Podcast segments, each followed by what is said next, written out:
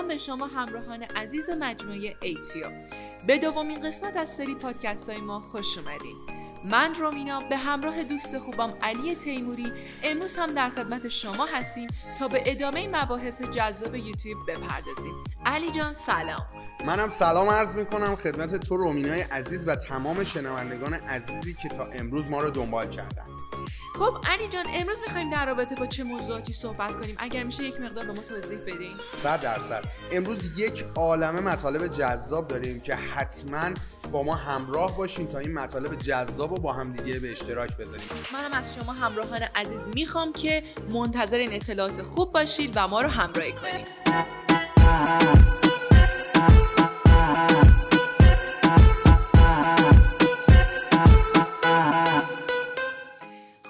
علی جان یکم در رابطه با اون یوتیوبر بزرگی گفته بودی به ما بگو. دقیقا امروز قراره که در مورد فلیکس کجلبرگ صحبت کنیم. یه جوان 27 ساله سوئدی که صاحب channel PewDiePie هستش. سوال اولی که پیش میاد در مورد اینکه ما بدونیم که مثلا این فلیکس کجلبرگ درباره چه چیزی تولید محتوا می‌کنه. ما تو جلسه قبلی هم درباره تولید محتوا با همدیگه صحبت کردیم. بله. ولی خب سوال اصلی که ذهن مخاطب رو شاید درگیر کنه این باشه که فلیکس کجلبرگ یه جوان 27 ساله سوئدی که هیچ عقبه خاصی نداشته. درباره چه چیزی تولید محتوا می‌کنه که تونسته یه channel بزرگ داشته باشه و تبدیل بشه به بزرگترین یوتیوبر دنیا که با اختلاف زیادی تو جایگاه اول وایستاده. رومینا تو فکر می‌کنی مثلا در مورد چه چیزی تولید محتوا کرده که امروز تبدیل به این شده؟ حدس چیه؟ موضوعاتی که من خودم بیشتر تو یوتیوب میگردم و توی فضای مجازی می‌بینم که خیلی طرفدار داره. یکی موکبانگ ها هستن و یکی هم مباحث ورزشی هستش که خیلی ویدیوهای متعددی من در این باره می‌بینم. حالا حدسم این هستش که ایشون هم در رابطه با همین موضوعات ویدیو تولید می‌کنن. دقیقا تمام حرفات درسته و خب همه افرادی که توی یوتیوب هستن فیل های خیلی مختلفی وجود داره که توش فعالیت می‌کنن. شاید یک سری افراد به ورزش ها خیلی تسلط دارن در مورد ورزش کردن سلامت بودن دارن تولید محتوا می‌کنن. ولی شاید باورت نشه فلیکس با یک سری از ویدیوهایی به نام let's play که توی این سری ویدیوها در مورد بازی های ویدیویی صحبت می‌کنه و میاد بازی می‌کنه و روی بازی که انجام میده گزارش می‌کنه واسه کاربران و شنوندگانش. و همین موضوع باعث این میشه که شنوندگانش خیلی درگیری بشن و خیلی علاقمندن به این موضوع. ولی خب شاید اگر این موضوع رو توی محافل عمومی بیان کنیم که یک نفر تونسته با بازی کردن توی یوتیوب به یه همچین جایگاهی برسه شاید هیچ کس باورش نشه من خودم جزو. کسایی هستم که تعجب کردم اینو گفتی و واقعا برام باور کردنی نیست. و دقیقا خیلی از خانواده ها توی ایران این منتالیتی یا این طرز فکر رو دارن که اگر بچهشون گیم بازی کنه این می‌تونه وقت اونو وقت بچه هاشون رو هدر بده و شاید یه همچین دیدگاهی رو ندارن که بتونن توی آینده از همون گیمه هم کسب درآمد کنن. فلکس هم اومده با این سری بازی های ویدیویی که انجام میده و روشون گزارش می‌کنه به یه تبدیل شده به یه آدم مشهور توی یوتیوب و امروزه خیلی درآمد زیادی داره. چقدر جالب علی جان که با همین کارهای کوچیک هم میشه درآمدهای میلیونی داشت. واقعا خیلی عجیبه. منم روزی که متوجه این موضوع شدم خیلی جا خوردم. ولی خب فیلیکس فقط توی حوزه gaming کار نمی‌کنه. در مورد مسائل اجتماعی داغ روزی که وجود داره مسائل فرهنگی با یه درونمایه طنز خیلی کوچیک صحبت می‌کنه. و یه نکته ای هم که در مورد فلیکس وجود داره فیلیکس معمولا با کاربرانش و دنبال کنندگانش خیلی صمیمی برخورد می‌کنه. خیلی. و اصلا حالت خشکی رو نداره. و تمام کسایی هم که می‌خوان یوتیوب رو شروع کنن باید متوجه این موضوع بشن که یوتیوب یه میدیایی هستش که شما باید خیلی با کاربران اون کسایی که دنبال کننده شما هن خیلی صمیمی باشی کول باشی و راحت برخورد کنی. فکر کنم این یکی از نکات محتوا سازی هم هستش که باعث محتوای شما رو جذاب تر بکنه. دقیقا دیگه. ما اصل رو بر این می‌ذاریم که شما بتونید با کاربرانتون خیلی راحت باشین و همون چیزی که هستین باشین. یعنی در اصل نخواین یک چهره دیگه ای از خودتون بسازین. و همون. چیزی که هستین اون تخصصی که دارین اون چیزی که پشنتونه و بهش علاقه دارین همون رو بیان کنین و دنبال چیز دیگه نرین از ما می‌پرسن که برای تولید محتوا از کجا باید استارت بزنن؟ چه موضوعی رو باید انتخاب بکنن؟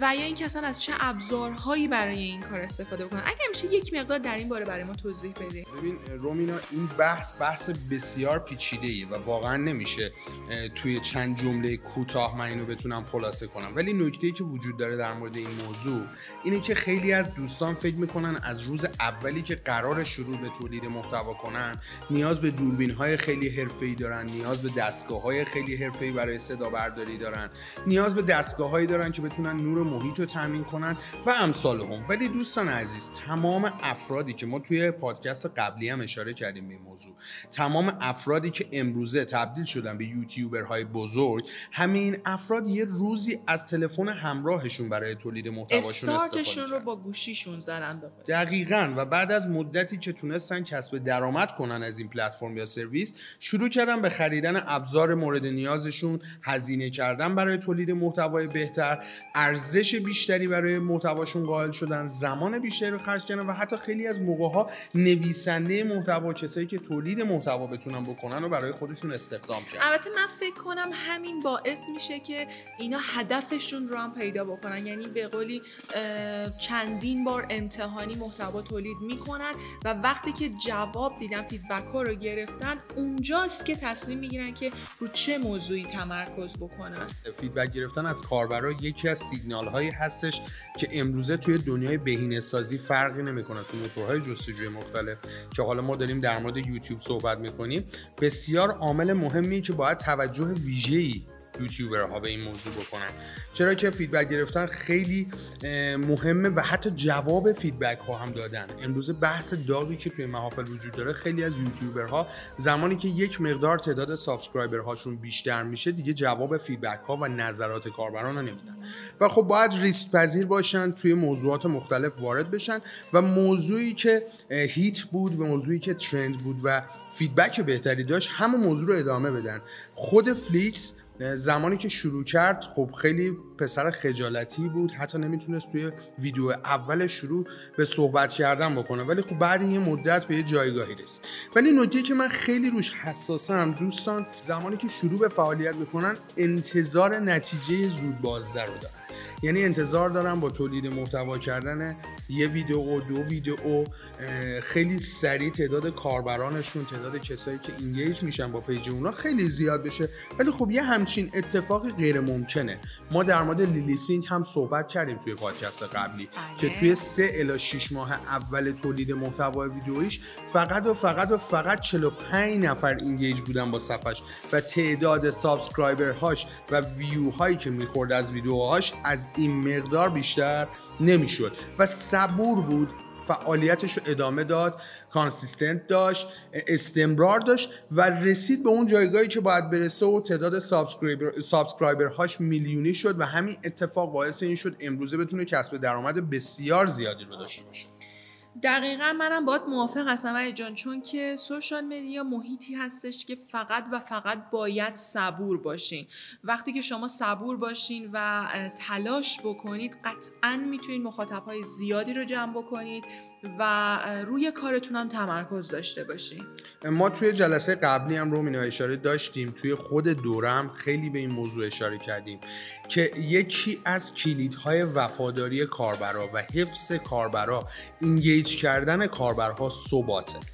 خیلی از دوستانی که امروز می‌بینین توی یوتیوب دارن فعالیت می‌کنن و سوپر استار هستن بریم بیوگرافی هاشون رو بخونین. توی فضای وب متوجه این موضوع میشین. اکثریت تقریبا از سال 2010 شروع به فعالیت توی یوتیوب کردن و هر روز تولید محتوا داشتن و یه ثبات و یه بازه زمانی مشخص داشته. یعنی نمیذاشتن از اون بازه زمانی خارج بشه یک روز محتوا تولید نکنن هر روز مستمر اون محتوا رو تولید می‌کردن. و امروز می‌بینین نتیجه اون همه زحماتشون رو می‌گرفتن. فلکس کجلبرگ سوئدی هست اصالتا.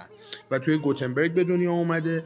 و زمانی هم که از کالج خارج شده وارد دانشگاه شده ولی بعد یه مدت به دلیل اینکه زیاد علاقه نداشته دانشگاه رو رها کرده و شروع کرده به فعالیت توی یوتیوب.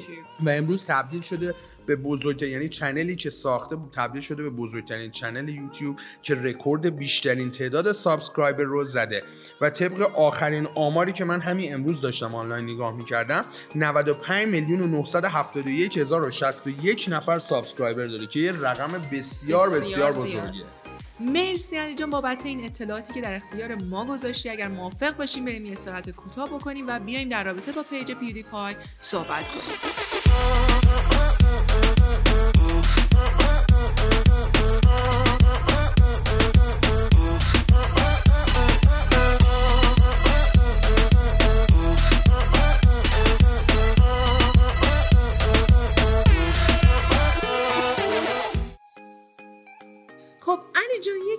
رابطه با نکات جذاب و جالب page PewDiePie برای ما بگو. توی این قسمت بخوایم یک مقدار بیشتر page PewDiePie رو آنالیز کنیم چون خیلی از دوستان تازه شروع کردن و می‌خوام بدونن که خب افرادی که امروز تبدیل شدن به یوتیوبرهای بزرگ روزی که استارت زدن چه چجوری شروع کردن و چه فعالیت هایی رو انجام دادن و چه تغییراتی رو روی channel شون انجام دادن تا تونستن به این جایگاه برسن. page PewDiePie همونطوری که خدمتتون عرض کردم 95 میلیون subscriber داره و تقریبا هر ویدیویی که می‌ذاره توی چنل یعنی من امروز داشتم دوباره چک می‌کردم یه دونه از ویدیوهایی که گذاشته بود به نام Congratulations.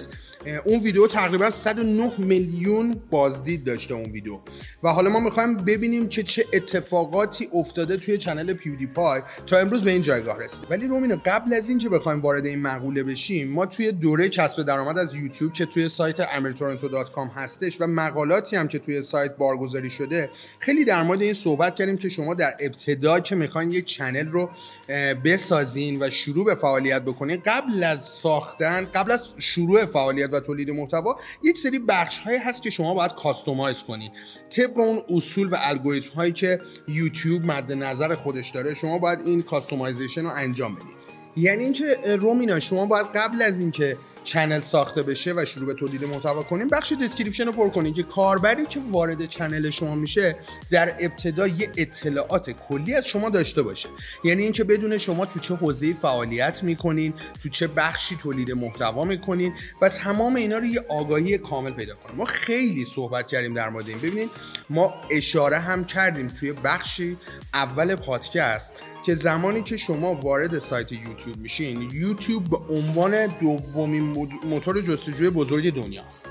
خب این دومین موتور جستجوی بزرگ برای اینکه کاربرا بتونن کوئری داشته باشن و درخواست داشته باشن باید یه راهکاری داشته باشه تا بتونه محتواهای ویدیویی رو به کاربرا نمایش بده یعنی توی ریزالتش نمایش بده. برای این کار نیاز به یک سری الگوریتم داره. الگوریتم ریاضی که بر اساس مهندسی مشخصی میان ویدیوها رو رتبه بندی می‌کنن و به کاربرا نمایش میدن. این الگوریتم ها باعث این میشن که یک سری اصول به وجود بیان. یعنی تمام کاربرانی که وارد سرویس یوتیوب میشن باید به این اصول واقف باشن. اون اصول چیا هستن؟ به طور مثال ما توی دوره هم خیلی به این موضوع تخصصی اشاره کردیم که شما فرض مثال توی قسمت description تون توی caption ی که واسه ویدیوهاتون می‌ذارین یه keyword یا یه کلمه کلیدی مشخص کنید حالا چرا این کلمه کلیدی رو باید مشخص کنیم؟ اون کلمه کلیدی کلمه ای که بیشترین تکرار رو توی اون caption شما توی اون description شما داشته باشه که یوتیوب متوجه بشه اون ویدیو یا اون channel مرتبط با این کلمه کلیدیه که اگه یه کاربر این کلمه رو search کرد این ویدیو یا این channel به کاربر نمایش داده بشه. خب حالا داستان اینجاست. شما تمام این اصول رو باید رعایت کنید کلمه کلیدی باید چگالی داشته باشه؟ کلمه کلیدی باید توضیح مناسبی داشته باشه. یعنی تو همه بخش های اون description یا اون caption ی که شما می نویسید باید به صورت متناسب پخش شده باشه. حالا یه نکته که خیلی باعث میشه که ما اینجا به پارادوکس بخوریم اینه که بزرگترین channel یوتیوب دنیا متعلق به فلیکس کجلبرگ که نامش هم گفتیم PewDiePie هست. حالا این channel اومده تو قسمت about ش توی قسمت description ش یه جمله نوشته. با اینکه شما برین تمام متون تخصصی دنیا رو در مورد یوتیوب search کنین به این نکته برمیخورین که همشون گفتن شما باید یه description ی بنویسین تقریبا هزار کاراکتر باشه. توش از کلمه کلیدی استفاده شده باشه و هزار تا نکته دیگه. ولی فلیکس کجلبرگ اومده تو channel خودش برای description ش یک کلمه نوشته. نوشته I make videos. یعنی من ویدیو تولید می‌کنم. خب اینجا به یه پارادوکس بزرگ می‌خوریم. ما داشتیم این channel رو آنالیز می‌کردیم و به این پارادوکس خوردیم. حالا یک نفر شاید پیش خوش بپرسه مگه تمام اصول همینا نیستن؟ پس چرا تو این چنل رعایت نشده؟ خب جوابش خیلی ساده است. ببین دوستان ما همیشه یک سری اصول داریم. ولی تو تمام دنیای آنلاین یه چیزی وجود داره به نام خلاقیت. اون خلاقیت حرف اول و آخر رو می‌زنه. شاید همین یه جمله توش هزار تا حرف داشته باشه که از هزار تا جمله بهتر باشه. درسته. یه جمله کوتاه اما پرمحتوا. دقیقا. فلیکس 29 آوریل 2010 شروع به فعالیت تو یوتیوب کرده با نام channel PewDiePie حالا بماند که قبلش توی اکتبر 2010 شروع به فعالیت اصلی شو کرده ولی با یه channel دیگه بوده با rebranding اومده channel جدید رو شروع کرده. خب تو قسمت قبلی گفتیم که ما باید یک سری اصول رو رعایت کنیم و فلیکس این اصول رو تو اولین وهله تو قسمت description رعایت نکرده. چرا این channel باید انقدر viral بشه؟ دلیلش یه چیزه. فلیکس از روز اولی که شروع به فعالیت کرده که سال 2010 بوده تقریبا هر روز یه محتوای ویدیویی منتشر کرد. واقعا هر روز یک محتوای جدید؟ دقیقا تقریبا هر روز یه محتوای جدید تولید کرده و همین ثبات تولید محتواش این که خسته نشده باعث شده این channel امروز به اینجا برسه. فلیکس چقدر هستش؟ رومینا طبق آخرین تحقیقاتی که مجله فوربز انجام داده توی سال 2016 اون چیزی که اعلام کردن فقط از تبلیغات درآمد فلیکس هستش 15 میلیون دلار. یه سوالی که الان تو ذهن من به وجود اومد این که اگر فلیکس دانشگاهش رو ادامه می‌داد باز هم انقدر موفق بود و یا زندگیش انقدر هیجان انگیز می‌شد یا نه؟ یا مثلا مثل یک کارمندی که می‌رفت یه جا استخدام می‌شد صبح می‌رفت و در تایم اداری کارش رو انجام می‌داد و می‌دونی چی میگم؟ یه زندگی روتینی داشت. رومینا می‌دونی چیه؟ من دیروز داشتم یه ویدیو نگاه می‌کردم از گری وی یکی از کارآفرینای بزرگ دنیا. خب این فرد توی این ویدیو داشتش می‌گفت شما توی زندگیتون باید دنبال passion تون برید که ما خیلی هم در مورد passion صحبت کردیم که اصلا passion چی هستش. و نکته اصلی اینجاست چون فلیکس رفته دنبال پشنش و لذت برده امروز یه lifestyle عجیب غریب داره. شاید همه فکر کنن فقط 15 میلیون دلار داره سالیانه درآمد کسب می‌کنه ولی خب کاملا در اشتباه هستن. چون ما توی دوره هم خب این 15 میلیون همه ماجرا نیستش. فلیکس علاوه بر اینکه تبلیغات داره درآمدزایی می‌کنه توی یوتیوب از راهکارهای دیگه هم درآمدزایی می‌کنه. ما تو دوره هم این موضوع خیلی اشاره داشتیم تخصصی تر ولی خب سیستم affiliate داره استفاده می‌کنه. یک سری محصولات رو داره توی channel ش میفروشه و سیستم sponsorship که خیلی از شرکت های بزرگ اسپانسر ویدیوهای فلیکس هستن. و همین موضوع باعث میشه که فلیکس سالیانه میلیون ها دلار در بیاره. تازه این 15 میلیونه آماری که سال 2016 منتشر چقدر جالب علی اتفاقا منم داشتم به این فکر می‌کردم که کسب درآمد تو یوتیوب فقط منتهی میشه به تبلیغات که تو اشاره کردی که نه راه های دیگه هم وجود داره. دقیقا همین سیستم affiliate هستش که ما اگه شما مراجعه بکنیم به سایت امیرتورنتو.com می‌تونیم مقالات بسیار زیادی در مورد افیلیت مطالعه کنین که همین سیستم افیلیت یکی از بزرگترین پلتفرم های درآمدزایی تو کل دنیا هست که سایت آمازون هم الان پلتفرم بسیار بزرگی از خودش رو اختصاص داده به سیستم افیلیت. ولی نکته اصلی که هستش ببینید دنیای یوتیوب دنیای بسیار بزرگیه یه دانشگاه بزرگیه یه مغازه بزرگیه یه کارگاه بزرگیه که شما می‌تونید از توش درآمدهای بسیار زیادی رو کسب کنید باز هم درآمد فلکس به تمام این موضوعاتی که گفتم ختم نمیشه. باز راهکارهای دیگه ای هم واسه درآمد داره. یوتیوب یه قسمتی رو ران کرد به نام یوتیوب پریمیم یا همون رد یوتیوب که یک سری از کاربرایی که علاقه ندارن به دیدن تبلیغات در بین ویدیوهایی که پخش میشه ماهیانه یه هزینه رو پرداخت می‌کنن تا ویدیوها رو بدون تبلیغ خیلی راحت و اذیت نشن. راحت ویدیوها رو ببینن. خب فلیکس توی اون قسمت یوتیوب Premium هم یه دونه channel ی داره که کاربرا یه هزینه رو پرداخت می‌کنن بابت اشتراک ماهیانه و میان ویدیوهای فلیکس رو تماشا می‌کنه خب فلیکس از اون راهکارم داره یه درآمد جدید کسب. دقیقا. خب الان تو باید می‌پرسی. علی جان این شخصیتی که داشتی در رابطه باش صحبت می‌کردی انقدر برای من جذاب و جالب بود که من بین این آنتراک رفتم یه search ی دادم توی اینستاگرام و دیدم که حالا نه تنها تو اینستاگرام فعالیت داره بلکه تو توییتر هم فعالیت می‌کنه و 17 میلیون مخاطب داره. دقیقا. فلیکس یه شخصیت فوق العاده عجیب غریب داره رو میرم فلیکس علاوه بر تمام فعالیت هایی که انجام میده حالا همه تو دنیای مجازی بهش میگن شلبرگ. فلیکس وارد دنیای بسیار درآمدزای بازی های رایانه ای شده. یه کتاب برای خودش نوشته که مرتبط با همین lifestyle ش که اسم کتاب هم هست This Book Loves You. و خیلی فعالیت های دیگه. اون حتی نامزد و دوست دختری هم که داره از دنیای یوتیوب انتخاب کرده و یه زندگی فوق العاده هیجان انگیز و با هم دیگه تو شهر برایتون انگلیس دارن. دلم نمیاد واقعا این نکته رو نگم. برای تمام دوستانی که تازه می‌خوان شروع کنن به تولید محتوای ویدیویی توی بستر یوتیوب که دوستان یکی از دلایل محبوبیت بیش از حد فلکس کجلبرگ فقط یه چیز هستش. اینه که خودشه و سعی نمی‌کنه کسی دیگه ای باشه. این یکی از اشتباه بزرگیه که اکثر یوتیوبرهایی که تازه وارد پلتفرم یوتیوب میشن خیلی تکرار می‌کنن. وسط ویدیوهاش داد می‌زنه آهنگ می‌خونه جیغ می‌زنه. همین صمیمیت باعث محبوبیتش میشه. دوستان از همین امروز شروع کنیم به تولید محتوا. توی بستر یوتیوب ما توی مجموعه ATO Business School یه شعاری داریم که میگیم do it now یعنی همین الان شروع کنید. علی جان ممنونم ازت بابت این اطلاعات خوبی که در اختیار ما گذاشتی. انقدر این بحث جذاب بود که من خودم مشتاق شدم بیشتر در رابطه باش اطلاعات کسب بکنم که شاید من هم بتونم در آینده تبدیل به یکی از یوتیوبرهای موفق بشم. منم خیلی خوشحال شدم از اینکه در خدمتتون بودم. رومین منم اعتقادم اینه هر کسی با هر شرایط و استعدادی می‌تونه یه یوتیوبر موفق باشه. حتما آموزش های ما و مقالاتمون روی سایت امیر تورنتو رو دنبال کنید و پادکست بعدی رو به هیچ وجه از دست ندید چون می‌خوایم در مورد ده اشتباه رایج که باعث میشه افراد در یوتیوب شکست بخورن صحبت کنیم. خب مرسی از علی عزیز و همراه های خوبمون. ممنون که ما رو تا اینجا همراهی کردید. هیچ وقت فراموش نکنید که شما تو هر لحظه و هر جایی که باشید می‌تونید استارت بزنید. فقط کافیه که خودتون رو باور داشته باشید تا پادکست بعدی خدا نگهدار.